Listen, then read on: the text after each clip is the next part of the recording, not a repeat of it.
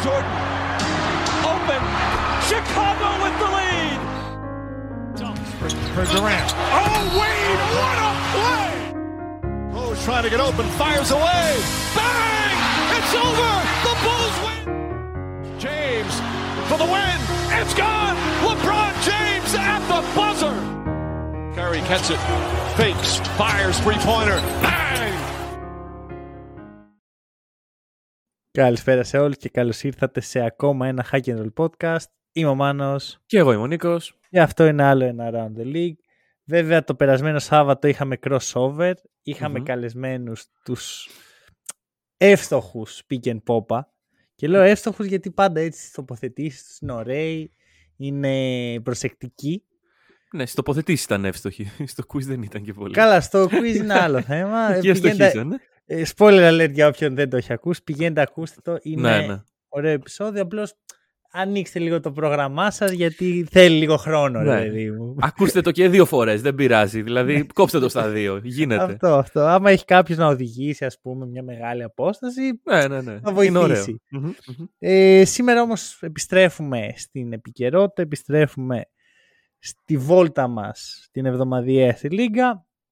Δεν έχουμε κάποια είδηση που να μου τράβηξει προσωπικά το ενδιαφέρον, παρότι το trade deadline είναι προ των πυλών. Οπότε Ναι. πάμε κατευθείαν στην πρώτη μας ομάδα και είναι οι Memphis Grizzlies.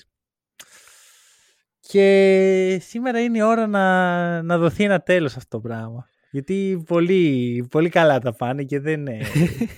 θα, Ρε φίλε. θα πούμε καλά λόγια για να τους καταραστούμε λοιπόν. Α, οκ. Αυτό είναι το σχέδιο. όχι, Γι' αυτό όχι. τους είχες βάλει κιόλας. Όχι. Για πες. Για δώσε για Grizzlies. Κοίταξε. Για Grizzlies. Οι Grizzlies αυτή τη στιγμή έχουν το μεγαλύτερο σερί στο NBA. 10 νίκες. Ε, Καλό. μ, καλό. Αυτή τη στιγμή οι Grizzlies είναι πρώτοι σε defensive. Πολύ καλό. Πολύ καλό. Γενικά από την επιστροφή του Jaren Jackson και μετά δείχνουν να είναι λίγο on steroids Μμμ. οι Grizzlies. ε, τι είναι ρε φίλε, εντάξει. Μ' αρέσει που το προσεγγίζεις έτσι, γιατί το πρώτο μου point για σήμερα είναι ότι ο Jaren Jackson Jr. Μμμ. είναι ο πιο σημαντικός παίχτης στους Memphis Grizzlies. Μισό. Ναι. Άκου, Δεν να σου διαφωνώ. πω. Ωραία. Αρχικά δεν θεωρώ ότι ο Μωράν είναι πολύ καλός αμυντικός για να πεις ότι α, να, χάρη σε αυτόν είναι πρώτη στο defensive Ναι. οι Grizzlies. Έχουν όμως ένα παίχτη ο οποίος είναι ό,τι θες από ένα σύγχρονο forward ε, έχει switchability, είναι τρομερός rim protector, έχει πάρα πολύ ωραίο timing στα block, δίνει σε όλους τους τομείς της άμυνας και καλύπτει οποιαδήποτε αδυναμία μπορεί να έχουν οι συμπαίκτες του. Είναι τρομακτικό το impact που έχει ο, ο Jackson Jr. Και νομίζω πραγματικά ότι πρέπει, ότι δεν παίρνει, είναι αρκετά underrated, δεν παίρνει τα Ναι. εύσημα που χρειάζεται. Κοίτα, θα σου πω. Ε, καταρχάς, όταν πεις ε, κάτι λάθος, εγώ εδώ είμαι να σταματήσω. Κατά δεύτερον, εξαρτάται πόσο καθένας βλέπει την έννοια του πιο επιδραστικού παίκτη και το τι θέλει από την ομάδα του. Γιατί αν θέλει η ομάδα του, ε, οι Grizzlies δηλαδή, στη συγκεκριμένη περίπτωση, να καρφώνουν ανάποδα, να κάνουν πόστερ σε κάθε παιχνίδι κτλ. Τζα Μοράντ είναι ο παίκτης σας. Μπράβο. Αλλά η αμυντική ισορροπία που προσφέρει ο Τζάρεν Τζάξον δεν τη βρίσκεις εύκολα. Και είναι σε ένα ρόστερ το οποίο εντάξει, δεν είναι κακό αμυντικά. Αλλά βρέπει μου αν βγάλεις τον Τζάρεν Τζάξον, ε, δεν είναι για πρώτη. Και σε πάει κάτω από το top 10 πιστεύω. Ναι, είναι, είναι middle of the pack αλλιώς. Αυτό. Ε, είναι ότι είναι ένας παίχτης ο οποίος στην άμυνα σου δίνει τα, τα μεγιστα Στην επίθεση δεν σου παίρνει τίποτα. Έτσι. Ναι, ναι, Ανταυτού ναι, σίγουρα. προσφέρει, Προσφέρει τρομερό stretching. Πάρα πολύ ωραίο shoot και ακόμα έχει κι άλλο να βελτιωθεί πιστεύω. Μμμ. Ε, ε, μπορεί να παίξεις και κοντά στη, στο καλάθι. Εντάξει, δεν έχει ιδιαίτερα skills ούτε με την μπάλα στα χέρια ούτε στο post. Αλλά μπορεί και σαν Δεν- finisher και Δεν το σαν. θες από αυτόν. Πώς; Να έχει και τρο... Δεν θες και να έχει τρομερά skills με την μπάλα στα χέρια. Εντάξει, σπαθιά να καταπιεί. Ίσο, μη, μη, μη σου πω ότι βολεύει κιόλας, γιατί ξέρεις, Ναι. έτσι παίρνει ένα ρόλο χωρίς να χρειάζεται usage. Γενικώς Ακριβώς. είναι σπάνια περίπτωση παίχτη. Ε, και το ότι μένει υγιής βλέπουμε τι καλό έχει φέρει στους Grizzlies. Δηλαδή είναι δύο χρόνια τώρα που έχει καταφέρει να παίξει αρκετά και να προσφέρει. Ε, θα πω το εξής που το κοίταγα. Οι Grizzlies χωρίς τον Morant ε, που ο Jaren Jackson είναι σε όλα τα χρόνια του Ja στη λίγκα είναι 21-9. Okay. Okay. Χωρίς τον Jaren Jackson Jr. είναι 44-36. Κανένα από τα δύο δεν είναι άσχημα. Mm, ναι, εντάξει, και δεν είναι και πολύ μεγάλο δείγμα, ειδικά το 21-9. Εντάξει, εσύ, είναι τε... κάτσε, μιλάμε για τον υποτίθεται καλύτερο παίχτη της ομάδας. Ποια άλλη ομάδα; Δηλαδή, το συζητάγαμε πάρα πολύ πέρυσι που λέγαμε ότι Α, η Γκριλ είναι καλύτερη χωρίς τον Μωράν. Προφανώς δεν ναι, ναι. ισχύει αυτό. Αλλά ποια ομάδα μπορεί χωρίς τον καλύτερο επιθετικό της να παίρνει τόσες πολλές νίκες. Δηλαδή, βγάλε όποιον θες. Βγάλε τον Μπούκερ από τους Suns που θεωρώ ότι ναι. ο Μπούκερ είναι στο επίπεδο του Μωράν. Δεν θα πάω πιο πάνω KD, Durant, Tatum. Μόνο εκεί. Είναι πολύ 21-9. Εντάξει, για μένα είναι ερωτηματικό γιατί γίνανε πολλά συνεχόμενα όταν είχε χάσει πολύ χρόνο ο Μωράντ. Οπότε βέβαια με αυτό πρέπει να το δεις σε βάθος χρόνου. Δηλαδή η ομάδα τώρα έχει τις τάδες συνθήκες και δεν έχει το μοραντ Μετά από ένα χρόνο που θα έχει τις άλλες συνθήκες και επίσης δεν θα έχει το Μωράντ, πώς θα ανταποκρίνεται. Δεν, όμως παραμένει όντως ένα καλό ρεκόρ. Όπως ναι. και να το κάνουν. Okay, okay, okay. το καταλαβαίνω τι λες, δεν είναι... Ναι, ναι, ναι. Δεν σε βρίσκω λάθος απαραίτητα. Mm-hmm. Απλώς ξέρεις, νιώθω ότι σιγά σιγά φαίνεται, χωρίς να, πεις, χωρίς να λέω ότι ο Μωράν δεν έχει impact. Το θέμα με το Μωράν, το ξέρουμε όλοι, είναι το mentality που έχει όταν μπαίνει στο γήπεδο. Ότι σου λέει, ακόμα και έκανα τρομερό κάρφωμα στον Πόρτλ. Ναι, ναι. Ε, πάλι στον Πόρτλ. Αυτός ο καημένος. Ξέρεις, εδώ το έχουμε ξαναπεί, νομίζω ότι ένας παίκτης ο οποίος τρώει το πόστερ, respect ναι, μόνο, ναι, ναι, ναι, όχι, όχι να τον κοροϊδεύουμε. Απλώς δεν μου αρέσει ακόμα και, εντάξει, πολύ εντυπωσιακό, δεν λέω. Mm-hmm. Αλλά ξέρεις, επειδή το κάνει συνέχεια και το προσπαθεί συνέχεια, νιώθω ότι παίρνει κάτι από τα εντυπωσιακά καρφώματά του. Δηλαδή, με το Μωράντ έχει συνεχώς μία, μία σκάλε ισορροπίας, ας πούμε, έτσι, ένα που όταν κάνει κάτι πολύ εντυπωσιακό, μετά σε ξενερώνει με το τι θα γράψει στο Twitter. Ή όταν κάνει ένα πολύ καλό παιχνίδι, σε ξενερώνει με το πώς θα το πανηγυρίσει. Ναι. Εντάξει. σε κάποιους αρέσει αυτό. Εγώ το βλέπω καθαρά πώς επιδρά στην ομάδα και τι mentality δίνει στην ομάδα από τον καλύτερο της παίχτη επιθετικά να κάνει αυτά τα πράγματα. Εγώ θα στο πάω αλλιώς. Ε, Εντάξει, δεν είναι ανάλογη η σύγκριση, αλλά θα καταλάβεις. Όταν ο Στεφ στην αρχή έβαζε τα τρελά τρίποντα, λέγαμε πω, κοίτα τι κάνει αυτός από πού τα βάζει. Πλέον, όταν ο Στεφ πάρει την μπάλα και σουτάρει από το λόγκο, θα πούμε Α, έβαλε τρίποντο Στεφ. Το οποίο ξέρεις, δεν παίρνει κατά. Δεν σταματάει να είναι εντυπωσιακό, αλλά επειδή το κάνει αυτός ο παίκτης, ε, okay. Okay. Αντίστοιχα, ο Μωράντ στην υπερπροσπάθεια. Και δεν λέω ότι ο Στεφ κάνει υπερπροσπάθεια, γιατί είναι διαφορετικό το να καρφώνεις και να σουτάρει τα τρίποντα που βάζει ο Στεφ. Αλλά είναι νομίζω κάπως ανάλογο με το θέαμα και το πώς αντιδράμε στο θέαμα. Ε, ρε παιδί μου, εντάξει το θέαμα είναι πολύ ωραίο, δεν λέω. Εμένα μου αρέσει κιόλας. Πολύ ταλέντο, πολύ αθλητικότητα. Ναι. Αλλά είναι μετά, ε, εδώ πέρα δεν μιλάμε για θέαμα. Δεν είναι ένα podcast που λέμε Ω, θέαμα, αυτό mm. θέλουμε. Εμείς θέλουμε μπάσκετ είναι ναι. πιστεύεις πρόβλημα το mentality; Δηλαδή ακόμα και το ότι προσπαθώ να καρφώσω με κίνδυνο να τραυματιστώ. Ναι. ακόμα και το ότι ξέρω εγώ ε, πανηγυρίζω στη μούρη του Στέφ ενώ έχω πάρει μία νίκη στα playoffs και δεν έχω αποδείξει τίποτα. Εγώ αυτό το σου λέω πραγματικά πιστεύω ότι είναι πολύ κακό για τους Grizzlies. Κοίτα, είναι κακό mentality μέχρι να μας δείξουν ε, το αντίθετο.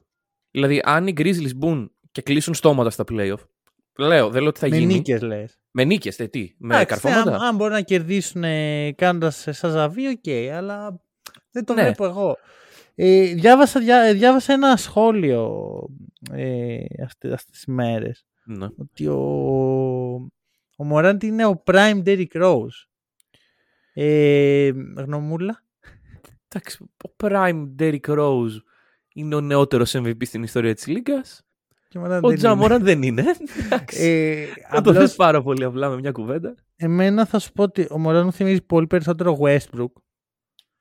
Ε, στον τρόπο που παίζει. Ναι. Α, και εδώ πέρα υπάρχει κάτι πολύ σημαντικό. Πρέπει να καταλάβει ο κόσμος δύο πράγματα για τον Prime Derrick Rose. Βλέπει τα στατιστικά και λέει: Εντάξει, δεν είναι κάτι τρομερό. Ναι, ναι. 21 πόντους μέσα όρο, κάτι τέτοιο είχε. Μμμ. Το θέμα είναι ότι ο Rose έπαιξε μια εποχή που το spacing δεν υπήρχε σαν, στη- με την έννοια που υπάρχει τώρα. Ναι. Άμα δεις τα παιχνίδια του Rose, το, το είχε αναλύσει σε ένα podcast του ο Ben Taylor, αλλά δεν μπορώ να θυμηθώ ποιο podcast ήταν. Μμμ. Ε, ο Thinking Basketball, ε, πολύ, πολύ καλό podcast. Ε, και έλεγε ότι δε- όταν βλέπεις ένα παιχνίδι των Bulls του 11 και με τα μάτια που έχεις τώρα, τρελαίνεσαι. Λες, τι κάνει αυτός, Ναι, τι ναι, κάνει, ναι, ναι. γιατί, γιατί μπαίνει στη μέση μπροστά από το Rose; Δηλαδή, Μμ. είναι σαν να το σαμποντάρουν οι συμπαίχτες του. Όχι ότι το κάνουν όντως, απλώς είναι αλλιώς το μπάσκετ. Το Ναι. αντιλαμβανόμαστε αλλιώς σαν άνθρωποι. Ε, ένα αυτό. Και δεύτερον, για μένα η μεγάλη διαφορά με, που ξεχωρίζει τον Rose τον τότε από τους άλλους δύο είναι το skill, το skill που έχει. Είναι πάρα πολύ skillful. Ο Ναι. Morant είναι, έχει και αυτός τα skills, κάνει πολλά βήματα τα οποία δεν δίνονται. Εντάξει. Αλλά έχει το θέμα ότι ξέρεις, βασίζεται κυρίως στην αθλητικότητά του. Ο Ρος ήταν φρικιό αθλητικά, Μμμ. αλλά μπορούσε και να σε περάσει. Ήταν και μπόλερ. Ναι, εντάξει. Και σου λέω, καταρχάς, όντως άλλη εποχή. Το spacing και ειδικά μια ομάδα όπως οι Grizzlies, γιατί δεν έχουν όλες οι ομάδες στη λίγα το ίδιο spacing αυτή τη στιγμή. Μια ομάδα ειδικά όπως οι Grizzlies, το πόσο προμοτάρεται το ανοιχτό γήπεδο στο Morant, ε, δεν έχει καμία σχέση. Και σου λέω, Μμ. ήταν κάτι ξεχωριστό τότε ο Rose. Ναι. Εντάξει, ο Morant είναι επίσης κάτι ξεχωριστό, αλλά όχι σε αυτό το βαθμό. Συν ότι ο, Ρο, ο Ρος δεν έχει και έναν Τζάρεν Τζάξον να του κάνει το γήπεδο Ναι. αεροδιάβημα Ναι, ναι. έτσι. Δηλαδή είναι και πολύ ωραίο το fit αυτών των δύο. Μμμ. Το συζητάγαμε πέρσι που ήμασταν λίγο πιο high στους Grizzlies. Ναι. Ε, ότι είναι ιδανικό. Ξέρεις, έχεις ένα guard που βγάζει το ψωμί του μέσα από το ζωγραφιστό και ένα big man ο οποίος βγάζει το ψωμί του από την περιφέρεια. Ναι. Δηλαδή επιθετικά είναι τέλειο, αμυντικά είναι τέλειο, δηλαδή... Μμ. ε, Εντάξει, θα σου πω, εγώ δεν είναι ότι έχω σταματήσει να είμαι high στους Grizzlies. ναι. δηλαδή- Δεν σου λέω... Καλά, πέρυσι ήταν το στοιχείο εντυπωσιασμού που είχαμε. Μμμ. Ε, φέτος δεν σου λέω ότι δεν θα κάνουν βαθύ playoff run. Οκ. Και Πού εντάξει, τους σου λέω, βλέπεις, πού τους βλέπω. Έτσι, έτσι όπως είναι τώρα η φάση. όπως είναι ο Αχταρμάς στη Δύση. Ναι. Προφανώς όχι τώρα, για το Μάιο, αλλά... ναι, για το ξέρεις. Μάιο. Για το Μάιο. Άμα, άμα κρίνω λοιπόν με το τι, τι γίνεται τώρα, εντάξει. Δεν θα με εξέπλητε αν φτάναν τελικούς περιφέρειας. Δηλαδή, τους Ναι. δίνω να κερδίσουν μία με δύο σειρές. Κοίτα, πιστεύω πρέπει για να περάσουν μία σειρά να είναι τυχεροί. Για να περά... Γιατί άμα, σκέψου να πες, άμα, άμα τελείωνε τώρα και πήγαιναν οι 8 πρώτες έτσι, θα πέσουν πάνω στους Warriors. Τώρα κρίμα. Ωραία. Αλλά, Αλλά, ναι. εντάξει. Δηλαδή σκέψου, δεν πέφτουν στους Warriors και πέφτουν στους Clippers. Μμμ. Ή πέφτουν στους Mavericks. Ναι. Ε, οπότε ήδη από εκεί μπορεί να έχουν θέμα. Μμμ. Ε, και ναι, νομίζω ότι για να φτάσουν στους τελικούς πρέπει να σταθούν ή πάρα πολύ τυχεροί ή να έχω πάρα πολύ άδικο για αυτό που έχω δει μέχρι τώρα από τους Grills. Είναι ότι Άρα- το παιχνίδι τους δεν κάνει πολύ ωραίο translate στα playoff. Άρα εσύ τους βάζεις 0 με 1 νίκες. σε Τους σειρά. βάζω... Αν τε- Είναι ξεκάθαρα ανάλογα τον αντίπαλο. Πιστεύω Ναι. σχεδόν απίθανο να φτάσουν στους τελικούς περιφέρειας. Ε, και πιστεύω ότι θα δυσκολευτούν να περάσουν και την πρώτη σειρά. Να σου θυμίσω Οκ. ότι πέρσι πήγαν να αποκλειστούν τους Timberwolves. Του, τους περσινούς Timberwolves. Τους Οι ορθόδοξους. οποίοι δεν είναι και πολύ καλή ομάδα. Τους Δηλαδή- ορθόδοξους. Ναι, αλλά δεν ήταν κάτι τρελό οι Timberwolves. Να πεις ότι ρε φίλε, ω, πάρε, έχω- έρχονται οι Timberwolves, θα κάνουμε. Εμένα μου άρεσε πολύ αυτή η σειρά. Ήταν πάρα πολύ ωραία σειρά. Οι Ήταν Timberwolves ήταν η πάσχα. καλύτερη ομάδα στη σειρά. Αλλά Ναι. κάναν συνέχεια choke. Ναι. Και, αλλά δεν θεωρώ ότι αυτό κάνει καλούς στους Timberwolves, αλλά κακούς στους Grizzlies, στους περσινούς. Patrick Beverly να πανηγυρίζει πάνω στα Αυτό ήταν τραπέζια. με τους Clippers. Δεν Όχι, ήταν με τους Ήτανε ε, πέρυσι με τους... Ε... Clippers. Στα play. Α, στα play, μπράβο που είχαν περάσει. Ναι, ναι, ναι. Ρε, Λοιπόν. φέρτε μας play of basketball πίσω. Πάμε παρακάτω. Θα, θα έρθει, θα έρθει, μην αγχώνεσαι. Και όταν θα έχεις εξεταστική. Τέλεια. Την καλύτερη περίοδο. λοιπόν, πάμε τώρα σε μια ομάδα που ήταν πολύ σημαντικό να μπει σήμερα. Θα έμπαινε ακόμα και αν κάναμε την πέμπτη Around the League, ε, την, πέμπτη. προηγούμενη. Α, Ο Oklahoma City Thunder. ω, ναι. Πάει καιρός. Πες σχεδόν ένας χρόνος από την τελευταία φορά που ήταν σε Around the League. Ε, και νομίζω ότι έχουμε κάτι εδώ πέρα. Εντάξει. Το ότι δεν ήταν τόσο καιρός σε Around the League ήταν δικαιολογημένο νομίζω.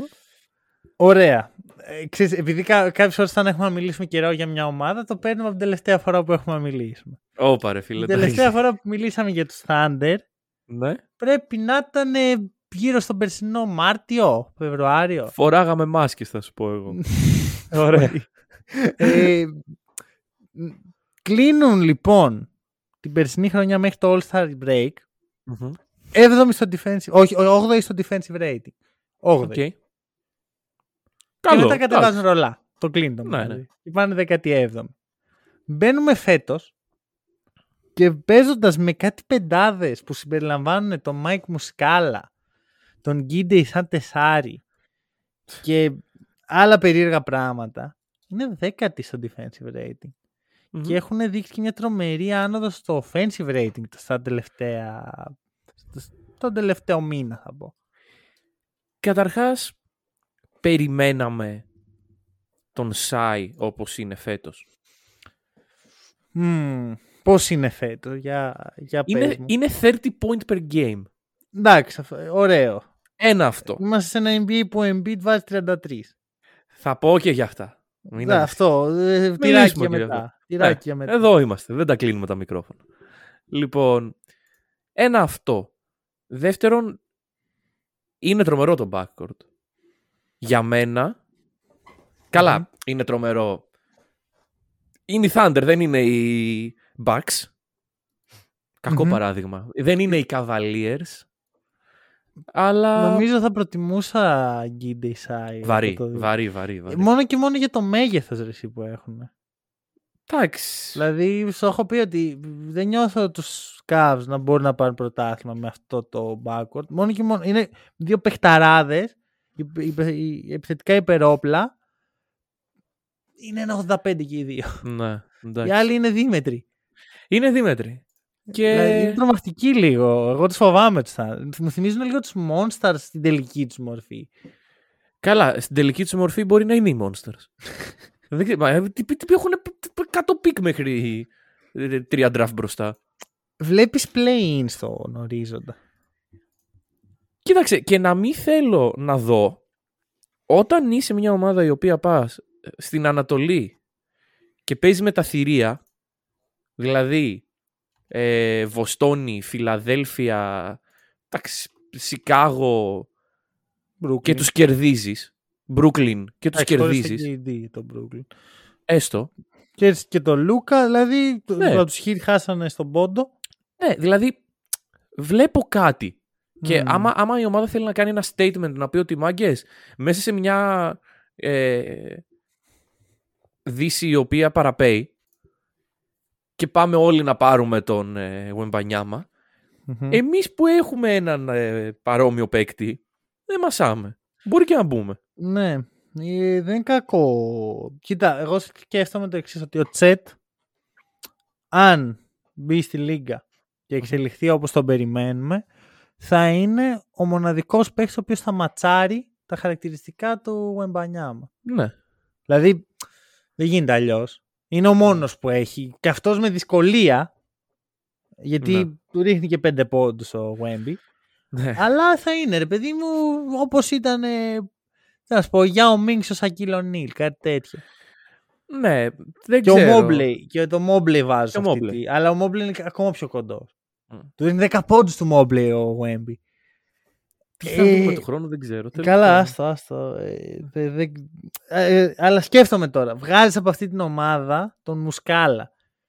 και βα... Ο οποίος παίζει πολύ καλά έτσι. Ναι, Stretch, ναι. stretch 5 και τα σχετικά. Φιλομουσ- Είναι ο Μάικ Μουσκάλα, δεν μπορώ. Εντάξει, βάζεις τον Chet στη θέση του Μουσκάλα και το Ναι. Μουσκάλα στον πάγκο. Ναι. Ε, δεν μπορεί να μην μπαίνει playoff αυτό. Μπαίνει, μπαίνει. Δεν μπορεί να μην μπαίνει playoff. Μπαίνει Ίσως όπως όχι- είναι. Ναι, δηλαδή του χρόνου. Με σκέφτομαι, Chet δε- rookie. Ναι. Ναι, ναι, ναι. Καλά. Rookie, ο οποίος όμως θα έχει και ένα χρόνο τώρα που αράζει και προπονείται και τραυματίες και καλά και τέτοια. Ναι. Δηλαδή, να το πούμε και αυτό Εντάξει, έτσι. κοίτα, παρα, παραμένει rookie. Δηλαδή, Κοίτα, ε, καλά παραδείγματα γι' αυτό είναι να δεις Blake Griffin, Ben Simmons και Joel Embiid μ, που κανένας από τους τρεις δεν έπαιξε τη rookie χρονιά του και ε, στη- στην κανονική rookie χρονιά Ναι. του και όταν γίναν rookie ήταν τρομακτικά καλοί. μ. Οπότε μ, δεν ανησυχώ για το. Δηλαδή πιστεύω ότι του χρόνου θα διεκδικήσουν playoff οι Thunder. Και εντάξει, ο Σάι κάνει αυτά που κάνει. Ο Γκίντεϊ βλέπεις ότι έχει εκραγεί τελευταία. Μμμ. Ναι. Ε, κάνα μια συζήτηση. Καλά, υπάρχει ο, ο Jay Will. Ε, όχι, Jay, ε, Jalen Williams. Ε, π- τον έχω σημειώσει J Dub, αλλά κανείς δεν ξέρει ποιος είναι ο J Dub. Τώρα ξέρετε. Ε, είναι το nickname του. Ναι. Είχαμε κάνει μια συζήτηση στα previews για το ποιον θα χτίζαμε την ομάδα γύρω του. Το Μμμ. Say ή το Gidey. Και με ευκολία είπαμε και οι δύο Gidey. Έχει αλλάξει αυτό για σένα; Ε, όχι. Όχι, ε. Αφού είχαμε πει τότε Γκίντε, γιατί να αλλάξει τώρα; Εντάξει, γιατί ο Σάι ε, έχει λίγο... Δηλαδή, είναι θεωρώ hot take ε, το να πεις ότι χτίζω μια ομάδα, έχω αυτούς τους δύο παίκτες να επιλέξω και παίρνω τον Gidey. Εντάξει. Νομίζω ότι. Κοίτα, αυτά βέβαια είναι πάντα υποκειμενικά. Ε, και θα πω αυτό που είχαμε πει και τότε. Πιο εύκολα χτίζεις, πιο εύκολα βρίσκεις τον Σάι στον Γκίντε παρά τον Γκίντε στον Σάι. Μμ, ναι, ναι, καταλαβαίνω. Α- Αυτό πιστεύω. Έτσι Και είναι. στην τελική εντάξει και ο κύριος Γκίντε από νούμερα πάει και πίσω. Ναι, Δηλαδή- ειδικά τελευταία. Ρε, αυτό που με τρελαίνει στο Gidey είναι ότι είναι πάρα πολύ καλός rebounder. Ναι. Δηλαδή, είναι εξωφρενικά ε, και το βλέπεις στα επιθετικά rebound που παίρνει. Μ, Τρομεροί, τρομεροί παίχτες και οι δύο. Σου λέω, η Oklahoma είναι πάρα πολύ high. Η Ναι. μοναδική ομάδα που πιστεύω ότι έχει εξίσου λαμπρό μέλλον πέρα από την ομάδα που θα πάρει το Wemby είναι οι Magic. Ναι. Μην, Και- μην- φοβάμαι μην είναι η ίδια ομάδα ε, αυτή που θα πάρει το Ναι. Wemby και οι Magic. Κοίτα, αλλά θα σου οκ. πω και για να, να το πω και στο μικρόφωνο αυτό το πράγμα γιατί στο Instagram έχουμε μια στήλη εβδομαδιαία που είναι ο Player of the Week Μμμ. την οποία έχω αναλάβει εγώ. Δεν ξέρω αν είδες ποιος είναι αυτή τη εβδομάδα. Η αλήθεια είναι πως δεν είδα. Ωραία, μιλήσαμε για αυτό το παίκτη πριν 10 δευτερόλεπτα. Είναι ο Γκιντέι. Έβαλα τον Γκίντε, φίλε. Μακάρι να έβαζε το Mike μου σκάλα. Και, και θα σου πω γιατί έβαλα τον Γκίντε.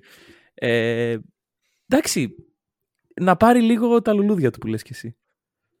Δεν το κάνουν πολύ αυτό που κάνει ο Γκίντεϊ στην ηλικία που είναι ο Γκίντεϊ. Μμμ. Αυτό. Ε, εγώ ένα πράγμα θα πω. Μάικ Μουσκάλα, ευχαριστώ.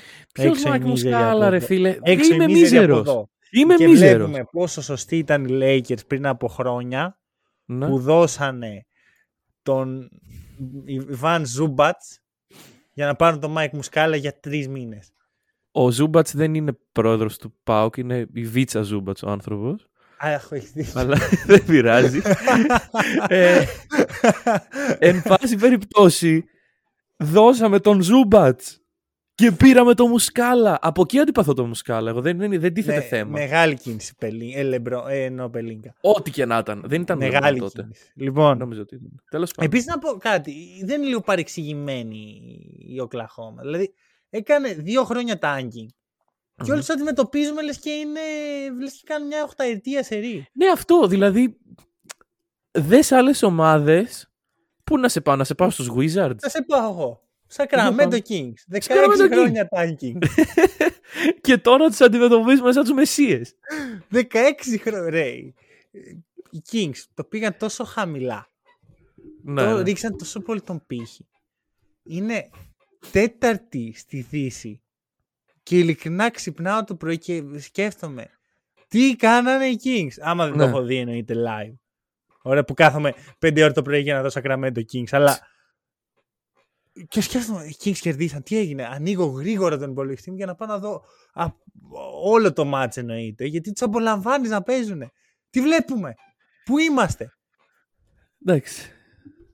Εγώ δεν έχω να προσθέσω κάτι σε αυτό το, το μονόλογο. Δεν, δεν μπορώ να πω. Για έναν άνθρωπο που ξυπνάει και βλέπει Kings. Ρε φίλε, μας έχουν αρρωστήσει. Ο Μόνο και μεγάλος Mike μόνο, Brown. μόνο και μόνο για αυτό οι Kings πρέπει να είναι περήφανοι που έχουν δημιουργήσει έναν άνθρωπο στην Ελλάδα ο οποίος ξυπνάει το πρωί και το πρώτο πράγμα που σκέφτεται είναι η ομάδα. Ε, πιστεύω είμαστε πολλοί. Πιστεύω Δεν είμαστε νομίζω. πολλοί. Δεν και θέλω να να, στο να χαλάσω. ξέρεις, μπορεί να παίζουν οι Celtics και να μην είναι πιο πολύ αν κερδίσαν οι Kings. Πολύ και δεν πιθανό. κάνω καμία πλάκα. Πολύ ρε. πιθανό. πολύ Έχω πάει, πιθανό. έχω πάει ψύχωση με τους Εντάξει, γιατί Sacramento. στου Celtics φέτος έχεις σιγουριά. Δηλαδή. Ε, Έχω τη σιγουριά. Μπρα- Είναι αυτό με τους Celtics. Λέει, εντάξει, δεν μπορεί να πάει στραβά. Ναι. με τους Kings. Πάντα υπάρχει ο κίνδυνος. Ανά πάσα στιγμή μπορούν όλα να καταρρεύσουν. Αυτό, αυτό θέλω να σε ρωτήσω. Θεωρείς ότι οι Kings μπορούν να μείνουν εκτός πλέον. Ναι, ναι, ναι, ναι, ξεκάθαρα. Μα δεν κατα... Γι' αυτό αγχώνομαι. ναι, ναι, ναι. Λέω, ξέρεις, μην δω καμία συντριπτική ήττα. Αυτό Καλά. γιατί αν φας 50 μπορεί και να μην υπάρχει επιστροφή. Μπορεί να γυρίσουν σε 18 χρόνια πάλι. Ε, Δεν ξέρω. Ε, Αλλά έχουμε, έχω, έχουμε, μας έχουν τρελάνει Ναι. οι Kings. Τρομερή η εικόνα τους μέχρι τώρα. Δηλαδή, Μμμ. θυμάσαι ότι συζητάγαμε να μπουν play-in; Ρε, Και ναι. θα είμαστε ευτυχισμένοι με αυτό. Ναι, ναι, ναι, ναι, ναι. Και άμα μπουν play, πάρτι. Και τώρα τετράδα είναι πάρα πολύ καλό. Τώρα εντάξει, και είναι κάτι το οποίο φαίνεται sustainable. Δηλαδή, έχουν περάσει τα μισά, πάνω κάτω όλοι έχουν παίξει με όλους. Ε, Ναι. Ναι, ναι, δεν, ναι. δεν είναι να πεις ότι είναι ένα πυροτέχνημα. Είχαν το ευκολάκι στο πρόγραμμα, θα έχουν δύσκολο Αυτό. μπροστά τους, θα πέσουν. Είναι 14η στο remaining ε, schedule strength. Δηλαδή Στα έχουν το μισά. 14ο πιο δύσκολο πρόγραμμα. Ναι. Οκ. Εντάξει. Ε, βλέπω και ξέρεις κάτι, δεν υπάρχουν καν ομάδες που είναι πάρα πολύ κοντά τους να πεις ότι είναι στο σβέρκο τους. Η πιο κοντινή είναι οι Mavericks με τρεις ήττες διαφορά.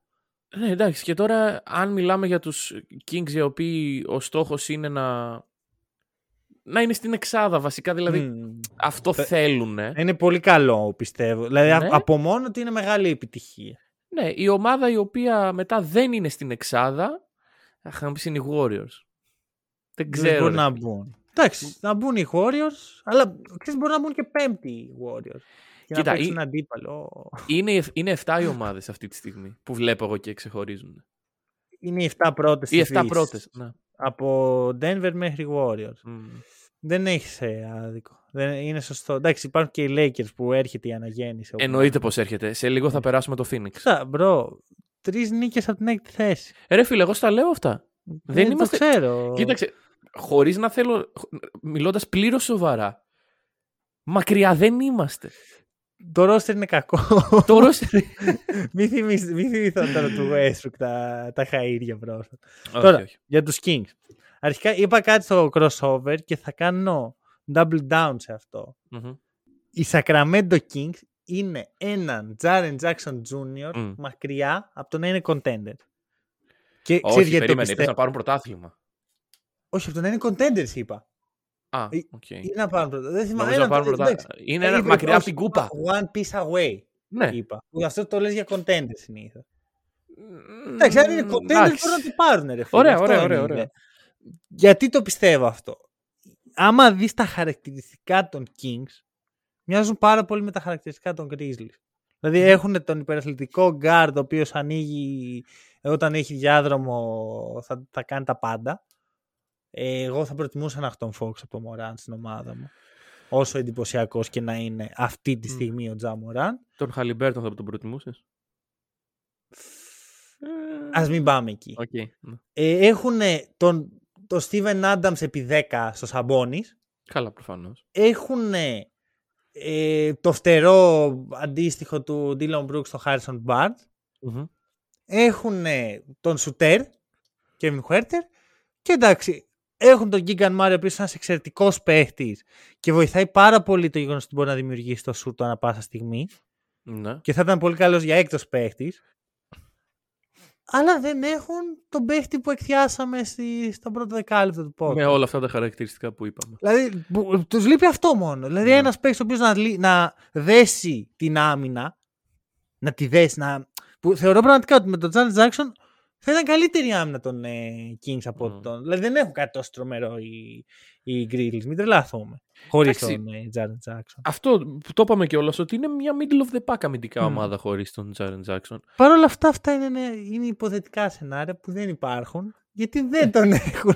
Ναι, ναι. Και δεν ξέρω τι γίνεται με αυτό. Δηλαδή, είχαμε πει τελευταία φορά ότι ας μην μιλήσουμε για το μέλλον και την άμυνα των Kings. Μμμ. Ε, ας μιλήσουμε για το μέλλον. Ρε, και την άμυνα περίμενε, των Kings. περίμενε, περίμενε, περίμενε. Για την άμυνα να μιλήσουμε. Εδώ είμαστε, κάνουμε μπασκετικό podcast να μιλήσουμε για ό,τι θες. Για το μέλλον. Άσου ρε φίλε να ξεκουραστούν λίγο. Γιατί ξεκινήσαμε τη χρονιά και λέγαμε ότι οι Kings αν μπουν στα play-in θα γίνει η πανηγύρι στο Σακραμέντο. Το δέχομαι. Και τώρα είναι τετράδα. Το δέχομαι. αν, αν του χρόνου αντίστοιχα είμαστε σε ένα τέλμα το οποίο είναι μια, μια εισάδα βρε παιδί μου, δεν βλέπεις καμία εξέλιξη ή Ναι. καμία κίνηση για το μέλλον, τότε πες Έχεις δίκιο. Έχεις Να μιλήσουμε δίκιο. για το Ας, μέλλον. α, ας μπουν στα playoff και ας το. ακριβώς. Ωραία, Δηλαδή, το- δώσ' το τους σέβομαι. λίγο, δώσ' Το τους λίγο σέβομαι. να- να Ωραία. ανασάνουν. Για την άμυνα; Ναι, εντάξει, γιατί να με τι να πούμε. Ρε δεν φίλε, δεν υπάρχει. φτιάχνουμε τίποτα. Όχι. Να ξέρεις, οι Kings σε όλη αυτή τη, τη διάρκεια της 16 που δεν έχουν μπει playoff, Μμμ. δεν έχουν περάσει ποτέ τη 19η θέση στο defensive rating. Wow. Δηλαδή είναι μαγικό αυτό που έχουν καταφέρει. Νομίζω ότι αυτό άμα τρομερό. προσπαθείς να το κάνεις αυτό, δεν μπορεί. Κάποια στιγμή Ναι. θα σου ξεφύγει ρε. Φίλα πάει 15ο. Και ξέρεις, δεν είναι καν.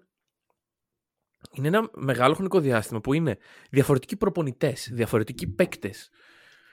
Τα πάντα. Δηλαδή δεν ξέρω πώς είναι sustainable αυτό το πράγμα και μόνο. Δεν ξέρω. Κοίτα, ο, ο Mike Brown είναι ο δεύτερος καλύτερος προπονητής που έχει περάσει από τους Kings τα τελευταία 20 χρόνια. Μετά το Luke Walton, συμφωνώ. Μετά τον Mike Malone. Α, εντάξει. Εντάξει, είναι πολύ proven ο Malone για να βάλει τον Brown από πάνω. Και ο Walton.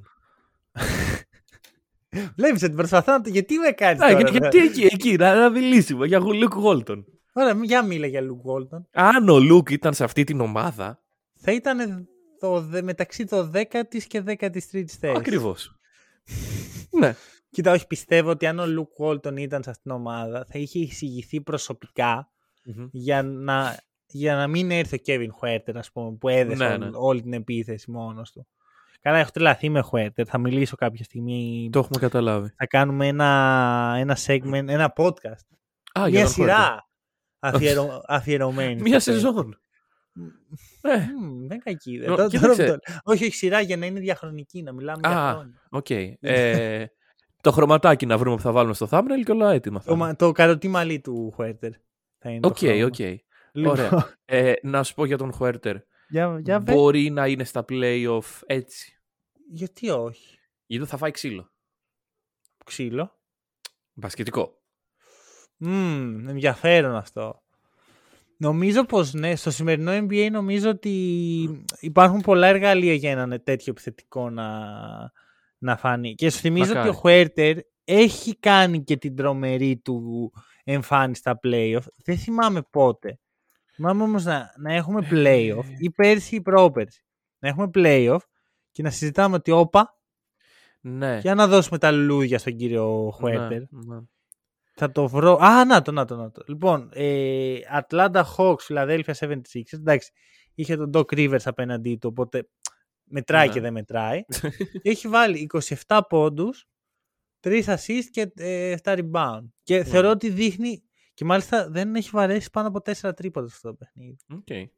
Ε, νομίζω ότι μας βλέπουμε τον Huerter που τώρα βλέπουμε σε night to night basis. Αν, αν το δούμε αυτόν τον Χουέρτερ να επαναλαμβάνεται στα playoff, θα είναι.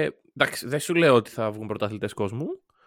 Σου λέω ότι θα είναι μια πολύ καλή αρχή για τους Kings. Μμ, Γιατί και- αν βγάλεις τον Χουέρτερ από αυτό το παιχνίδι και μάλλον να είναι στο γήπεδο και να μην μπορεί να συνεισφέρει, δημιουργείται πρόβλημα στην επίθεση των Kings. Γιατί το πιστεύεις τόσο πολύ; Μ' αρέσει πολύ το αρχέτυπό του για να αποτύχει. Ε, Δεν σου λέω να αποτύχει. Σου λέω μια άμυνα να πει ότι αυτή, σε αυτό το match, γιατί στα playoff έχεις και το, τη δυνατότητα να δοκιμάσεις πράγματα. Παίζει εκτός έδρας, πας να κλέψει μια νίκη. Πώς θα την κλέψουμε, ας ε, βάλουμε στενό κορσέ στον ε, Χουέρτερ. Ναι, αλλά μετά έχεις ένα Fox, ξέρεις, πολύ... που Άμα δεν αλωνίζει, τον ε, ναι. κλείσει καλά. Δηλαδή, δεν μπορείς να βάλεις τον καλύτερο αμυντικό στο Huerter. ναι, ναι, ναι. ναι. Πρέπει να έχεις απίστευτη περιφερειακή άμυνα. Μο- Δηλαδή, μόνο οι Bucks έχουν ε, Μμ, τέτοια που αυτή επίπεδα. Αυτό που στη Δύση δεν τη βλέπω αυτή την Νομίζω ομάδα. που γενικά περιγράφουμε. στο NBA είναι πολύ δύσκολο. Ειδικά έτσι όπως έχει εξελιχθεί το άθλημα που οι περισσότεροι παίχτες ε, στις περιφέρειες είναι πιο πολύ επιθετική παρά αμυντική. Ναι. Πού να, τι να βρεις ρε φίλε, να κυνηγάει. Μμμ. Ένα, ε, θες ένα παίχτη να κυνηγάει το Χουέρτερ από εδώ και από εκεί που κάνει συνέχεια off-ball κινήσεις και να ανακολλήσει πάνω Fox. στον ε, Fox. Δεν είναι εύκολο. Όχι, όχι, εύκολο δεν, Δεν είναι. είναι εύκολο. Ε, πάμε παρακάτω. Α, βασικά είχα και κάτι άλλο που το, το σκεφτόμουν, αλλά μπορούμε να το αφήσουμε για, γιατί μετά θα ανοίξουμε νέα συζήτηση. Να πω κάτι για το Σαμπόνις και να φύγουμε. Α, εννοείται, εννοείται. Σαμπόνις φέτος. League leader σε rebounds και σε double doubles. Η τελευταία φορά που δεν έκανε double double αυτός ο άνθρωπος, το ημερολόγιο έγραφε 3 Δεκέμβρη. Δεν είχα ιδέα. Ναι. Ε, η αλήθεια είναι. Τον Ναι. έχω και στο fantasy, ευτυχώς. Ε, και ξεκίνησε και πολύ αργά. Μμ. Εγώ θα πω ότι μια, και, μια για πάντα δίνεται μια απάντηση στο, σε πολλά εισαγωγικά δίλημα Σαμπόνις και Myles Turner. Νομίζω ναι, είναι οκ. ξεκάθαρο Οκ, ναι, ναι. ποιον παίχτη θες στην ομάδα σου. Εντάξει. Βέβαια πάντα με το Σαμπόνις θα τον κυνηγάει ένα ερωτηματικό αν μπορεί η ομάδα του να κάνει το βήμα παρακάτω. Γιατί δεν Μμμ. έχει περάσει ποτέ τον πρώτο γύρο των playoff να πούμε. Εντάξει. Φύγαμε. Ωραία. Και τώρα πάμε στο segment, σε ένα παλιό έτσι, παραδοσιακό segment του Hack and Roll, το οποίο πάντα όσο πλησιάζει το trade deadline θα υπάρχει και ένα trade machine. Trade machine δηλαδή φτιάχνουμε δικά μας trade με δικά μας επιχειρήματα, ξέρεις, είμαστε λίγο flexible. Αυτό ο καθένας Ναι, ναι. όπως το νιώθει. Ξέρεις, εγώ μπορεί να πω ότι κοίτα με δεν με νοιάζει τι θα πει ο άλλος, εγώ το κάνω το trade, Ναι. του κάνω την πρόταση. Ε, θα έχουμε σήμερα ένα τυράκι, ένα Μμμ. preview με δύο και δύο trade ο καθένας και στο Around the League πριν το trade deadline θα έχουμε ένα καλό, ένα μπαμπάτσικο ε, σου δίνω την πάσα να ξεκινήσεις με το Τέλεια. πρώτο σου trade. Είναι το αγαπημένο μου segment αυτό στην ιστορία των segment. Είμαι πάρα πολύ κακός σε αυτό. ε, πάντα. Δηλαδή, ρε φίλε, κοίταξε. Τα trades στο μυαλό μου λειτουργούν αλλιώς από το πώς λειτουργούν στον περισσότερον. Λειτουργούν σωστά και στον άλλον λάθος; Ε. όχι. Σίγουρα όχι. να θυμίσω Για θύμισε γιατί εγώ δεν θυμάμαι. Τα θυμίσω. διαγράφω κατευθείαν. post trade. Για πες. Ήθελα να δώσω το Zion Α, ναι. στη Knicks ναι. για τον Μίτσελ Ρόμπινσον. Το έκανα. Ακόμα το έκανα. Ξέρεις πόσο καλά θα κόλλαγε ο Μίτσελ Ρόμπινσον με τον Βαλατσιούνα. Τέλεια θα ήταν. Γάντι. λοιπόν. Πάω να Εντάξει. κάνω κάτι παρόμοιο. Μπορείς να εξηλαιωθείς. ναι, όχι, δεν θα εξηλαιωθώ φέτος, sorry. Πάω να κάνω κάτι παρόμοιο. Άκουσον με, πάταξον δε. Λοιπόν. Ατλάντα Raptors. Όπα. Σημαντικό. Όπα. Λοιπόν, ε, τι έχουμε; Έχουμε την Ατλάντα να θέλει να δώσει έναν εκ των Capela Collins. Η συζήτηση η οποία μου έδωσε αυτό το έναυσμα για να κάνω αυτό το trade ήταν νομίζω ιδιωτική, δεν ήταν στο μικρόφωνο. Ναι, όχι ιδιωτική Ναι. για το πόσο αδικείται ο Onyeka Ο- Okongwu. Ακριβώς. Και θα φύγει ο Capela λοιπόν, θα πάει προς το Τορόντο μεριά Ωραία. και θα έρθει προς Ατλάντα μεριά ο κύριος OJ Anunobi. Ένα για ένα. Ένα για ένα. Ταιριάζουν τα συμβόλαια, ταιριάζουν ε, τα Ωραία. άστρα, όλα. Ωραία. Δεν με χαλάει. Οκ. Δεν είναι κακό και μου αρέσει και η λογική σου. Ε, θες να αναλύσεις τη λογική σου πριν αρχίσω να σου λέω πόσο μου αρέσει η λογική σου; Εντάξει, η λογική μου είναι ότι... Όχι, πες πόσο σ' σ' αρέσει η λογική μου. Θέλω να τα ακούσω. Παρακαλώ. Εγώ έτσι όπως το αντιλαμβάνομαι βάζεις έναν rim protector στους Raptors που τους λείπει. Τους λείπει αντικειμενικά. Τους Παίζουν λείπει. με πέντε forwards οι άνθρωποι. Ανοίγεις τους χώρους στην Ατλάντα και βάζεις και έναν πολύ καλό αμυντικό. Μμμ. Ποιο είναι το πρόβλημα; Για πες. αυτή τη στιγμή η, η αγοραστική αξία του OG είναι πάρα πολύ ψηλή. Δηλαδή για να γίνει Ναι. αυτό πρέπει οι Hawks να δώσουν και τον Τιγιούντε Μάρεϊ. Όπα ρε, όχι, όχι. Ε, υπερβολή. Πολύ. Να ξέρεις ότι το πακέτο το οποίο διάβασα ότι θα ζητήσουν οι Raptors σε περίπτωση ανταλλαγής στο OG Μμμ. είναι παρόμοιο με αυτό του Τιγιούντε Μάρεϊ. Το, το γνωστό Drew Holiday package που το Περίμενε. δώσαν πρώτοι Bucks. Ντεγιούνται σκέτος. Τελειούνται και καπελά, ο οποίος καπελά έχει πολύ χαμηλή αγοραστική αξία. Δεν αντίστοιχα. βλέπω ότι έχει τόσο χαμηλή αγοραστική αξία. Κοίτα, η αλήθεια είναι και έχουμε συζητήσει πολλές φορές για αυτόν τον άνθρωπο. Όταν πλησιάζει το trade deadline, οριακά είναι η μόνη μας ασχολία. ε, και θα συνεχίσει να είναι και για πολλά χρόνια από ό,τι Μμμ. φαίνεται, γιατί trade δεν θα γίνει. Είναι αυτή τη στιγμή underutilized, πιστεύω, στους ε, Hawks. Δηλαδή, βλέπω μια ομάδα που ο Capela πάει και γίνεται σημείο αναφοράς αμυντικά πάντα. Μμμ. Εντάξει, αλλά είναι ρε εσύ, τε- πάνω από μισό pick δεν δίνεις για Capela. Δηλαδή θυμάσαι ότι πήγε τζαμπέ για κάποιο λόγο. Έχει και τους τραυματισμούς. Ναι. Ο G είναι έτοιμο να ανοίξει τα φτερά του. Δηλαδή σου λέω θα δοθούν πολλά, πολύ ηχηρά ανταλλάγματα όταν έρθει η Μμ. ώρα. Να το περιμένεις. Ναι, βέβαια οι Raptors αυτή τη στιγμή είναι λίγο. Είναι όπου είναι περίεργα, αλλά αυτό δεν σημαίνει ότι θα, θα ξεπουλήσουν. Θα ξαναμιλήσω για Raptors στο επόμενο μου. Take. Όχι, θες να το πεις τώρα μια, αφού ταιριάζει. Ταιριάζει. Ε, δώσ' το ρε φίλε, τώρα να δούμε τι, τι θα ταιριάζει. έκανε. Δεν ταιριάζει. Το trade δεν ταιριάζει, τέλος πάντων. Γιατί Ε, έχει τόσο κακή. Το... τι είναι ξέρω. αυτή, με αυτοπεποίθηση ρε. Καμία Πες στα το trade να- μου. Πες του το, μάθε τους, δίδαξέ τους. Λοιπόν, η Μινεσότα πρέπει να αναστηθεί. Άρα, Το βλέμμα του.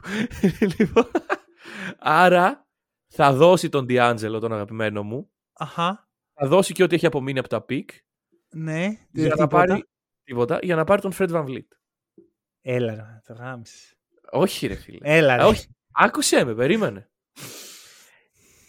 Δεν κολλάει ο Ντίλο. Εντάξει, δεν δούλεψε. Γιατί θα δουλέψει στους Raptors. Όχι, εγώ τη Μινεσότα με νοιάζει να σώσω. Α, α. Ναι.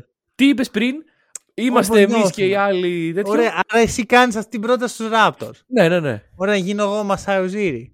ναι, ναι. Φύγε ρε, φύγε ρε από εδώ. Ρε. bro. Άμα δώσεις Karl-Anthony, το συζητάμε. Karl-Anthony θέλετε, κύριε; Θέλετε τον Κομπέ;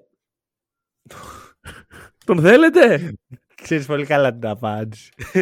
που έχουν Πρέπει να μου αρχίσει, δώσετε πέντε picks. έχουν αρχίσει οι πρώτες σειρήνες ότι το ιδανικό trade είναι Κομπέρ για Walker Kessler ένα για ένα. Εγώ στα είχα πει, στα, στα, τα έλεγα πριν από ένα μήνα, όταν ο Walker Kessler ξεκινούσε να κάνει αυτά που κάνει και ούτε κάνει αυτά που κάνει τώρα. Ε, καλά, εντάξει. Δεν... Τώρα πας να μου πεις εμένα ότι ο Γκομπέρ είναι κακός παίχτης. Όχι. Δηλαδή τι, Όχι, τι προσπαθείς όχι. να με πείσεις για κάτι; Όχι, Ή απλά είσαι- θες, θες να Πάω μου να με σε- ιντριγκάρεις. Θέλω πέντε picks για τον Κομπέρ. Αλλά όπως και να έχει. Νομίζω ότι οι Raptors είναι πιο καλοί πωλητές από αυτό. Αν Ναι. και το καλοκαίρι και οι δύο αυτοί οι παίχτες θα έχουν από ένα χρόνο συμβόλαιό Και τους, ο οπότε- Βαν Vliet έχει αρνηθεί την Α, όχι, ανανέωση. έχεις δίκιο. Ο Van Vliet δεν θα έχει καν στο συμβόλαιό του. Έχει το Player option. player option το οποίο θα αρνηθεί; Ό,τι είναι ρε παιδί μου. Ξέρεις, το point μου είναι ότι ξέρεις, ίσως άμα δεν πουλήσουν τώρα, που είναι Αυτό. πολύ πιθανό να δούμε κινήσεις από τους Raptors, να, να φύγουν πιο μετά. παίκτες. Κοίταξε, εγώ εκεί βασίζομαι. πιο Πρώτον, φθηνά. στο ότι οι Raptors αυτή τη στιγμή θέλουν να αλλάξουν κάτι. Γιατί Εντάξει, δεν θα δεν πάρουμε πάει. όμως και τον D'Angelo. είπα. Εντάξει, αλλά από την άλλη μπορεί να τους μείνει στα χέρια ο Van Vliet και απλά να εξανεμιστεί το καλοκαίρι. Εγώ αυτό που Και να σκέφτομαι πάρουν σαν, μηδέν value. σαν μια σκέψη, Ναι. μιας και οι Raptors δουλεύουν στο timeline του, Ra- του ε, Scotty Barnes, Μμμ. να κινηθούν για Anthony Edwards. Δηλαδή να δώσουν OG Anunoby, να δώσουν Ναι. και Van Vliet, να κάνουν τους Timberwolves πιο λογικούς από ό,τι είναι τώρα Ναι. και να πάρουν τον Edwards. Και τον Gobert. Α, Προφανώς δεν πρόκειται να συμβεί αυτό. Και να δώσουν και picks, αλλά προφανώς δεν πρόκειται να συμβεί αυτό. Ναι. Όχι, να- και να είναι Gobert, ε, Towns, Αυτό που δουλεύει. Van ναι. Vliet, OG και Russell. Εντάξει, δουλεύει καλύτερα από αυτό που είναι τώρα. Δηλαδή, Ναι. Ένας από τους δύο πρέπει να φύγει. Ή ο Γκομπέρ που δεν πρόκειται, ή ο Έντουαρτς που δεν πρόκειται. Οπότε οι Timberwolves είναι Doom. Ωραία. Πάμε σε Πάμε στη δικιά ομάδα σου.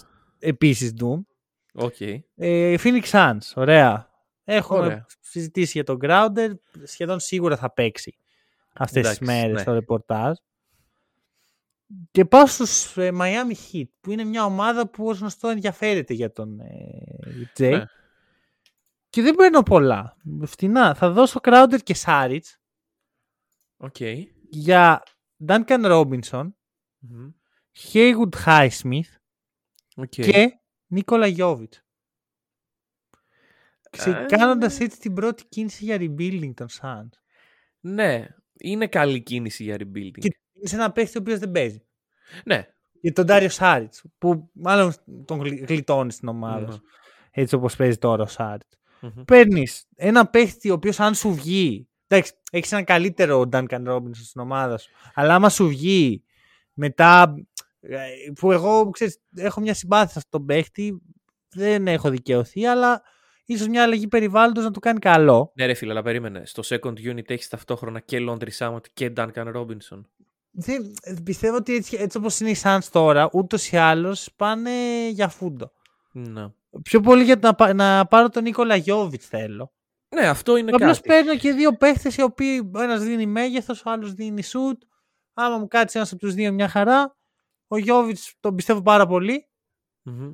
Και οι, οι Hit παίρνουν άλλο ένα κομμάτι για, για το φετινό τους run που θα πάνε για, για μέχρι τέλους. Δεν ξέρω αν θα Ναι. τα καταφέρουν, αλλά αυτός είναι ο στόχος. Δίνουν όμως τόσο νωρίς τον Jovic. Ε, εντάξει, αυτό είναι. Δεν ξέρω τι η, η αλήθεια είναι. Εγώ δεν θα το έκανα την πλευρά των Hit. Δεν έχει περάσει ούτε μισός χρόνος. Μπορεί και να το έκανα με τη λογική ότι οι hit πάνε για πολύ περίεργα πράγματα μετά. Αν και άμα σου βγει ο Γιώβιτς, κάπως όρεσε. Ναι, Ναι, όχι, δεν θα το έκανα. Δεν θα το έκανα. ναι. Πιστεύω στον παίχτη. Όπως και να έχει, το είπα, έχω κρατήσει τα καλά trades για, για το σωστό επεισόδιο. Εντάξει, ωραία, ωραία. Εδώ Αυτό το, είπα, το ήθελα να βάλω δύο λογικά trades, δύο trades που θα μπορούσαμε να δούμε. Οκ. Και το δεύτερο είναι ένα trade που θέλω να δω από την αρχή της χρονιάς. Και είναι Τζάρετ Allen Ναι. Όχι Τζάρετ, τι λέω. Τι Τζάρετ. Όχι. Γκρέισον Allen. Α, Τζόρνταν Νουόρα.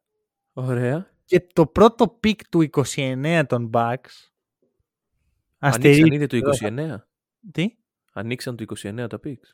Ναι, ναι, ναι. Αφού το, Α, το αφού έχουμε Lakers. τους Lakers. Ναι, σωστά. Ναι, ναι, τι λέω. Για Για τον πάμε. Τζόρνταν Κλάρκσον. Οκ.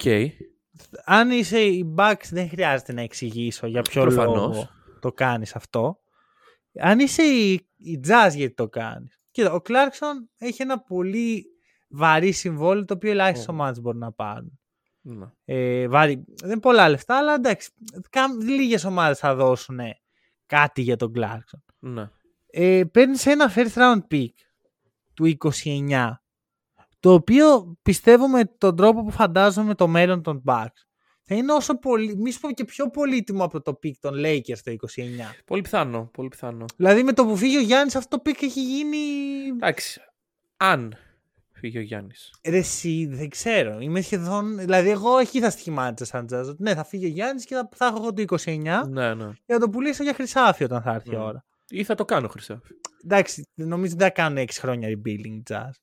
Γιατί, συγγνώμη, σε χαλάει να είσαι μια ομάδα middle of the pack ή best of the rest και να σου έρθει ένα. Middle of the pack, ρε φίλε, με μάρκα. Ξέρεις, Να είσαι best of the rest και να σου έρθει ένα pick από τον ουρανό, να σου πέσει το κεφάλι σου ένα. ναι, δεν, ξέ, δεν, δεν top three. ξέρω.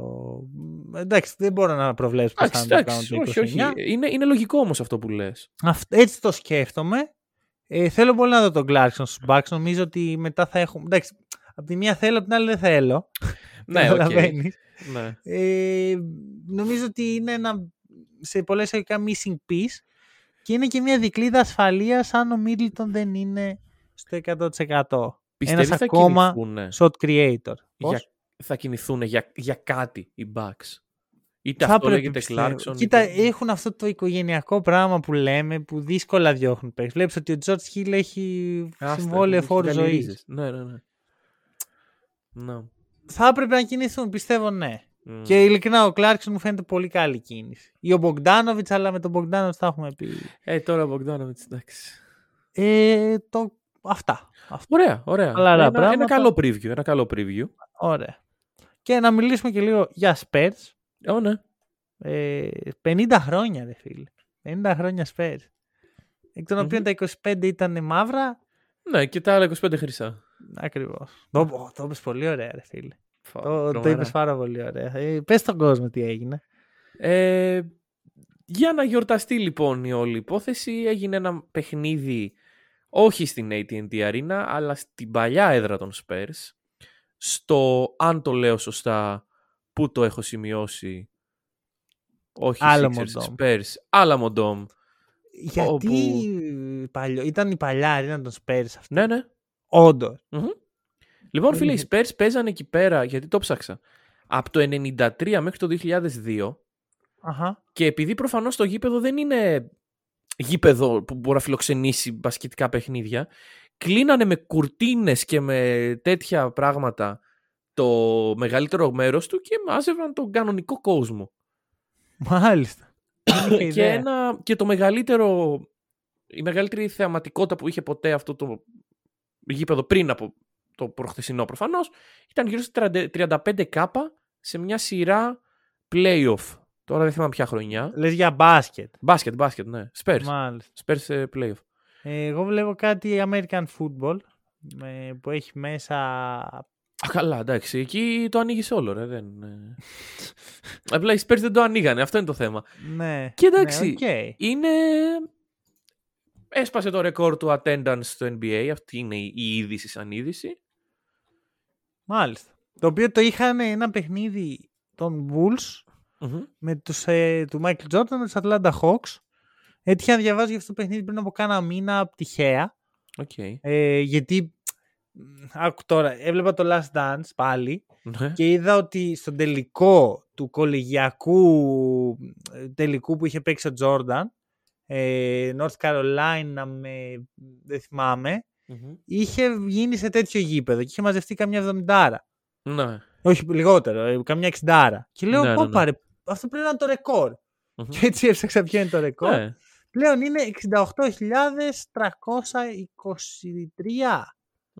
Δεν, Το λέω δεν σωστά; έχω, δεν έχω μπροστά μου τον αριθμό, αλλά το 68 το, θυμάμαι. Το, το λέω σωστά. Εγώ το έχω και Ωραία. γραμμένο. Λοιπόν, Τέλεια. ε, ε, επίσης μου άρεσε πολύ που ήταν με τους Warriors, έτσι παράδοση κοιτάλη στην επόμενη, στην νέα μεγάλη δυναστεία. Και φάγανε μια φάπα, αλλά εντάξει. Ήταν πολύ, πολύ κακό ρε φίλε αυτό. Ρε φίλε, να έχεις πάει τώρα να σπάσει το ρεκόρ και να τρως τη φάπα. Και να κάνεις αυτό το rebuild το έντονο για τον Ναι. Γουαμινιά. Δηλαδή, Εντάξει, είναι τώρα 50 χρόνια και όλα αυτά τα πανηγύρια και τα σχετικά. Κάνε το του χρόνου, κάνε το στα 51 τώρα. Αύριο να δούμε και εγώ έμπι. Λοιπόν, ε, πάμε στο main event. Πάμε στο Πάμε μέλλον. στο main event. Long time coming για τους Philadelphia 76ers. Δεν θυμάμαι καν. Βασικά όχι ψέμα, θυμάμαι πολύ καλά. Ο- Την τελευταία φορά που μιλήσαμε για Sixers ήταν έτοιμοι να τους ονομάσουμε Doom. Ναι, ρε, ναι, ναι, ναι. Καλά πήγε αυτό. Εντάξει, ε, μπράβο Sixers. Έχετε ανα... Δεν βρίσκω τη λέξη. Έχετε κάνει πράγματα. 15-5 στα τελευταία 20. 14-4 στα 18 έχω σημειώσει εγώ, αλλά σωστό είσαι κι εσύ. Λέω, Ωραία. Ξέρεις, το, σκεφτόμουν τε- τα τελευταία 20 ακούγεται πιο cool. Εγώ λέω τώρα να το βάλω ένα-ένα κάνανε εκεί πέρα. Λέω, άσε να πω δεν. λοιπόν, η δουλειά του Doc Rivers λοιπόν είναι ασφαλής. Σίγουρα. Και όλοι κοιμηθήκαμε χαρούμενοι εκείνο το βράδυ. Μμμ. Εκτός από τους φαν των Sixers. Κοίταξε. Να κάνω μια μεγάλη ερώτηση, η οποία μπορείς, ό,τι και να μου πεις για τους Sixers, μπορώ να σου απαντώ με αυτή την ερώτηση. Οκ. Μας νοιάζει; Ναι. Ναι. Ωραία. Κοίτα. Οι Sixers είναι τηλεοπτική ομάδα. Μας Ωραία. νοιάζει; Ναι, άκουσε με.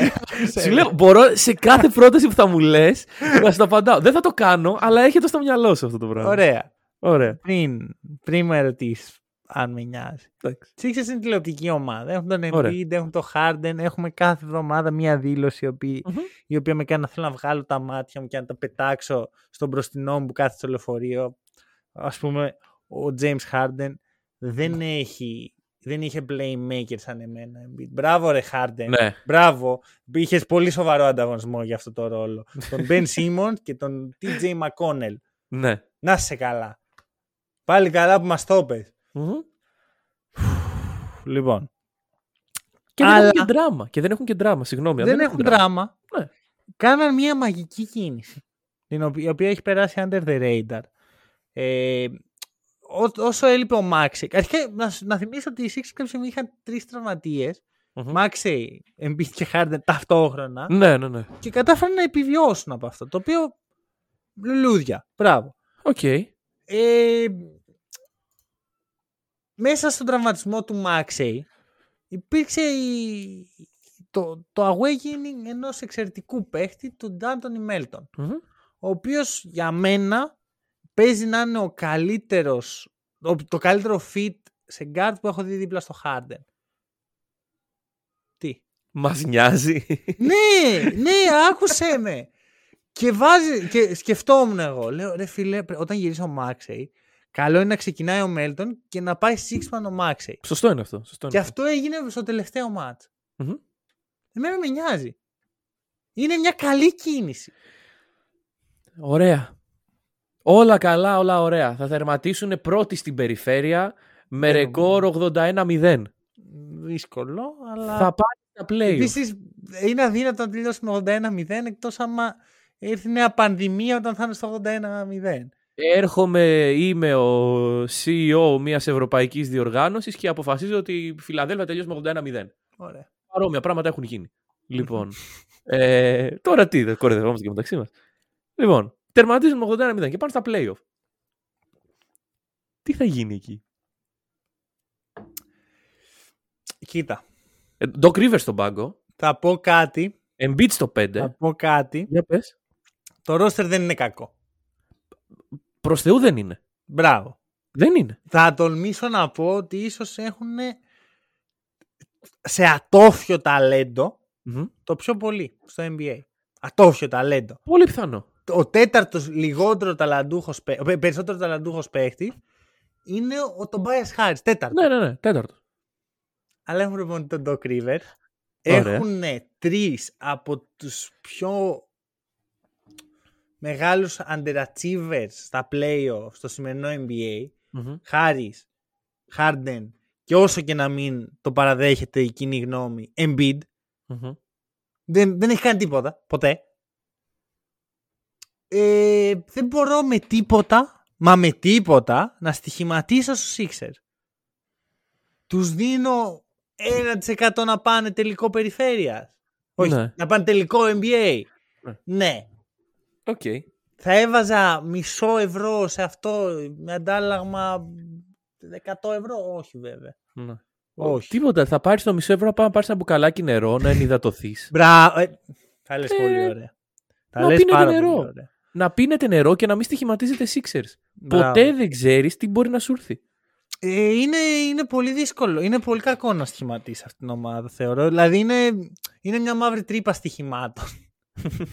Μπορεί. Ε, σου ξαναλέω, μου αρέσει ο Μέλτον πάρα πολύ. Είναι 21-10 στα παιχνίδια που έχει ξεκινήσει ο Μέλτον. Και νομίζω ότι σαν να έχουμε εδώ πέρα κάτι. 21-10, πρόσεξε με, χωρίς αυτόν έχουν 6-6. Οκ. Χωρίς αυτόν βασικό. Ναι. Και τον πήραν σχεδόν για, για ψίχουλα στο, Ναι. στο, trade dead, στο draft. Ε, και Μας εντάξει, νοιάζει. έχουν πολύ ISO. Πολύ δεύτερη σε ISO frequency. Πρώτη φυσικά είναι οι Mavericks. Εντάξει. Τι πιο σύνηθες.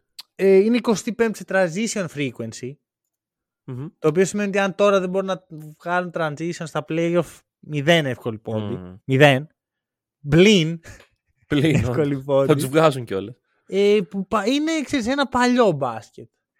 Να, ένα σου- παλαιολιθικό. να σου πω εγώ τι έχω παρατηρήσει. Οι Sixers αυτή τη στιγμή έχουν 11 παίκτες οι οποίοι παίζουν πάνω από 10 λεπτά. Εντάξει, επειδή είχαν και πολλούς τραυματισμούς. Και λόγω των τραυματισμών. Παρόλα τα αυτά, είναι 26η σε scoring από τον πάγκο. δηλαδή, Απίστευτο αυτό. Πώς το έχουν Βέβαια, καταφέρει; πάλι, πάλι εδώ, άμα ρε φίλε έχουν φύγει ε, για 10 παιχνίδια τουλάχιστον ο καθένας οι τρεις καλύτεροι σου επιθετικοί. Ναι. Όταν μπουν οι αναπληρωματικοί, μετά στον πάγκο σου είναι οι αναπληρωματικοί των αναπληρωματικών. Μμ. Βέβαια, εντάξει, ο Ντοκ δεν φημίζεται για προπονητής που αξιοποιεί τον πάγκο του με τον καλύτερο δυνατό τρόπο. Εκεί θέλω να καταλήξω κι εγώ λοιπόν. Ισχύει. Οπότε- Αλλά. Ε, Ρε παιδί μου, έχουν όλα τα, όλα τα φόντα να πάνε καλά. Ναι, ναι, ναι. Αλλά δεν πρόκειται, ξέρεις, είναι αυτό, το ξέρουμε. Εντάξει. Εγώ να σου κάνω όμως την ερώτηση που κα- σου κάνω πλέον σε κάθε ομάδα. Για κάνε. Είναι πιο content, λιγότερο contenders από τους Ναι. Cavaliers. Ναι. Άκου, θα σου πω κάτι. Το είπες για τους Mavericks. Όχι, περίμενε. Γιατί συγκρίνουμε μήλα με πορτοκάλια τώρα. Για τους Mavericks, εγώ σου είπα ότι θα, χαμη... θα τερματίσουν Α, χαμηλότερο οκ. ρεκόρ. Οκ, ναι, σωστό. Εντάξει. Το είπες αυτό. Είπες ότι οι Nets είναι λιγότερο contenders από τους Μμμ. Cavs. Και τώρα λες η Φιλαδέλφια. Νομίζω ότι όλες αυτές οι ομάδες είναι καλύτερες από τους Cavs. Κοίταξε, για τους Nets, δεν θυμάμαι πότε το είχα πει, σε τι φάση ήταν Nets όταν το είπα. Μπορεί να μην ήμουν νυφάλιος, ξέρω εγώ πώς το είχα πει. Αλλά για τους Mavericks είμαι σίγουρος. Ήταν δύο εβδομάδες πριν. Α, ναι. Ωπα ρε. Οκ. Μπράβο μου. Λοιπόν, Ε, Μισό. ναι. Σου υπόσχομαι πέρα από το Μαϊάμι. Μμμ. Δεν πρόκειται να σε ρωτήσω για άλλη ομάδα. Ωραία, ωραία, εντάξει. Δεν με πειράζει. Κάθε εβδομάδα με ρωτάς, εγώ περνάω ωραία. Το- Απλά θα σου πω, στη Φιλαδέλφια, δώσε, μου- δώσε μου ένα, ε, την πιθανότητα να πάρουν πρωτάθλημα. 0,001. Ωραία. Για τους Cavs δεν είναι λίγο παραπάνω. Όχι Ω. λες. Όχι. Δεν, δεν το, βλέ- απλά δεν το βλέπω, δεν ξέρω. Υπάρχουν πολλά red flags. Κυρίως επειδή είναι κόκκινοι και έχουν κόκκινες σημαίες οι οπαδοί τους. Αλλά υπάρχουν πάρα πολλά red flags στους Cavs που δεν, δεν με γεμίζουν, ρε παιδί μου. Δεν λέω, Α, μα- πολύ ωραία ομάδα, πολύ ωραίο μέλλον, λαμπρό. Δηλαδή, μόλις ο Mobley λίγο, δηλαδή ένα-δύο χρόνια στο Mobley να δώσει και θα Ναι. είναι contenders. Μπορεί του χρόνου. Μμμ. Μπορεί του πάρα χρόνου. Μμμ. Είναι αναπόφευκτο. Ναι. Α, Ε, αν μείνουν οι ίδιοι. Και έναν, ε, και έναν OG Anunoby αν τους βάλει καλά. Ναι. Εκεί μετά Εκεί ας- άντε τρέχα μετά. αυτό. Η ομάδα η οποία το μόνο πρόβλημα της είναι το 3, αν βάλεις ένα νότζι εκεί πέρα. Αυτό, αυτό. Καλά, αυτό δεν παίζει να γίνει γιατί παρά είναι ακριβώς, αλλά καταλαβαίνεις. ναι, ναι, ναι, ναι, ναι. Ε, Απλώς νιώθω ότι δεν έχουν την εμπειρία. Και δεν Ναι. έχουν και το super θαριλίκι, ρε παιδί μου. Αυτό που στο δίνει και ο Embiid και ο Harden, παρότι είναι underachievers, μια φορά μπορούν να το κάνουν. Κοίτα, άμα ευθυγραμμιστούν τα άστρα και ο Harden παίξει, το παίξει κανονικά, ο Ναι, Embiid ναι. παίξει κανονικά, που ο ένας τον άλλον βοηθάει πάρα πολύ τον μπάσκετ. Αυτό το 33 πόντι του Embiid δεν είναι τυχαίο. Και είμαι μεγάλος ε, doubter του Harden. Το έχω πει επανειλημμένα. Αλλά εδώ το αξίζει χαρτίρια, ρε φίλε. Έχει κάνει ένα από τα μεγαλύτερα επιθετικά όπλα του, της λίγας ακόμα πιο deadly. ναι. Ε, ισχύει αυτό. δεν, σου λέω, πρέπει να ευθυγραμμιστούν. Πρέπει ο Ντόκ να ε, του έρθει η επιφύτηση. ναι, ναι. Πρέπει ο Tobias Harris να έχει όρεξη. Πρέπει ο Maxey να είναι effective. Πρέπει ο Melton να συνεχίσει την καλή του απόδοση. Ο PJ Tucker να είναι ακόμα defensive stopper. Να μας βοηθήσει και λίγο το πρόγραμμα, να μην είναι όλα τα τέρατα να μας πέσουν πάνω μας. Είναι πολλά. δηλαδή, ξέρεις, δεν δεν βλέπω πώς οι Sixers παίρνουν πρωτάθλημα αν αντιμετωπίσουν Cavaliers, Bucks, Celtics. είναι δύσκολο. Γιατί αυτή τη στιγμή αυτούς θα Ε, αντιμετωπίζουν. είναι, έχεις, έχεις ένα point εδώ, είναι δύσκολο. Βασικά νομίζω Cavaliers Celtics Bucks ή Celtics Nets. Celtics Nets, sorry, Celtics Nets. Γιατί Bucks. οι, Οι Bucks. οι Bucks, οι Bucks. Γιατί ναι, ναι. να περάσουν οι Nets στους Bucks, δεν κατάλαβα. Όχι, γιατί αυτή τη στιγμή είναι 2-3. Ναι, ναι, ναι, ναι. Ε, Είναι έτσι οι Bucks. Ε, Αυτό. Ε, Άντε. συμφωνώ σε αυτό. Δηλαδή άντε να πρέπει γίνουν όλα αυτά σε τρεις σειρές. Ρε, είναι αυτό. Ξέρεις κάτι, μπορεί να. με τους ε, Sixers έχεις αυτό το πράγμα που έχεις και με το Sacramento. Μπορεί να έχουν περάσει τους Cavs, περάσει τους Celtics. Ναι. Που τους Celtics εδώ που τα λέμε έχουν περάσει πολύ δύσκολα. Να πάνε στους- με τους Bucks να είναι 3-2. Μη σου πω 3-1. Να λες. Ναι, ναι, ναι. Τέλος, εδώ φύγαμε είναι η τελικό. ώρα του μεγάλου Embiid. Μμμ. Και να καταρρεύσουν όλα. Ναι. όλα. Μη σου πω ότι μόνο έτσι μπορεί να γίνει με τους Sixers. Δηλαδή δεν νομίζω ότι δεν θα χάσουν κάποιο lead. ναι, ναι, ναι, ναι, ναι, ναι, ναι, ναι.